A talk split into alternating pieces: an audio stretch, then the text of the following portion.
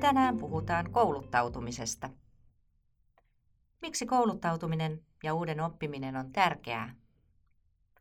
Vuosi on vaihtunut ja taas on tehty uuden vuoden lupauksia.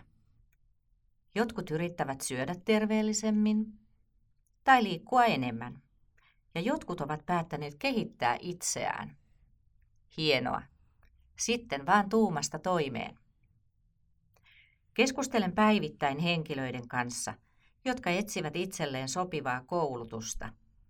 Työssä tarvitaan jokin taito, jota ei vielä ole, tai tarvitaan syventävää koulutusta jollekin tietylle osaamisalueelle. Tai sitten halutaan muusta syystä oppia jotain ihan uutta. Mielessä on ehkä uusi työtehtävä, johon henkilö tähtää. Kiikarissa saattaa olla uusi työpaikka toisessa yrityksessä tai suuntautuminen kokonaan uudelle alalle. Halutaan varmistaa oma osaaminen, koska kaikki muuttuu ja silloin on parasta olla muutoksen eturintamassa. Menestyminen työssä avaa uusia ovia eteenpäin uralla ja samalla on mahdollisuus kasvattaa omaa verkostoaan. Aina ei kuitenkaan ihan tarkkaan tiedetä, että millaista koulutusta tarvitaan. Tänään viimeksi keskustelin henkilön kanssa, joka oli juuri aloittanut uudessa työtehtävässä, ja hänen toimenkuvansa oli lisätty yrityksen laadunhallinta.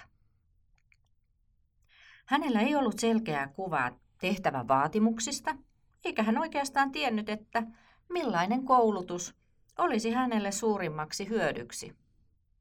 No, sopiva koulutusohjelma löytyi ja henkilö voi luottavaisin mielin ottaa uudet haasteet vastaan. Tässä tapauksessa kouluttautumista ohjasi vahvasti ympäristön vaatimus. Uuden oppiminen ei ole pelkästään sitä, että luetaan kirjoja tai osallistutaan koulutukseen. Ne ovat tietenkin erinomaisia vaihtoehtoja. Kirjan voi lukea tai kuunnella silloin, kun itselle parhaiten sopii, ja koulutuksesta saa oppia valittuun aihealueeseen.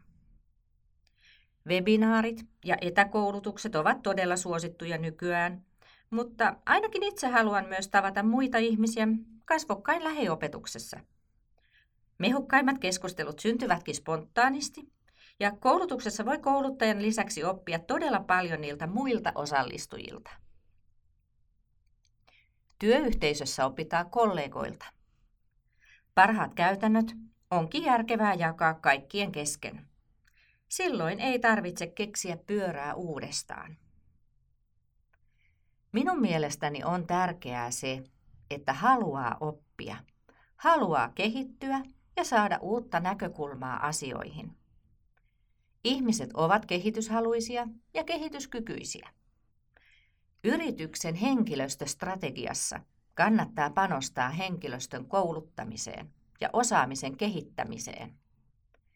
Innostunut ja osaava henkilöstö venyy upeisiin suorituksiin.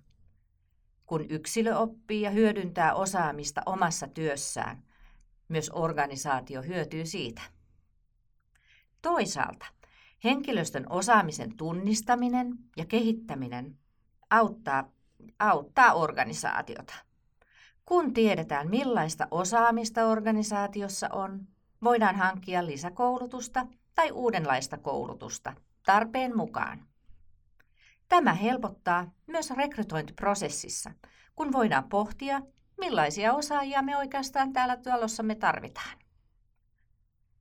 Vieläkin laajemmin ajateltuna, kouluttaminen rakentaa myös Suomi-brändiä. Suomalaisethan tunnetaan maailmalla jo nyt osaavina ja kielitaitoisina.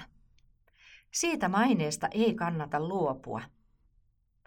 Olipa kouluttautumisen syynä oma innostus tai ulkoapäin tuleva toive, nyt on hyvä hetki kouluttautua.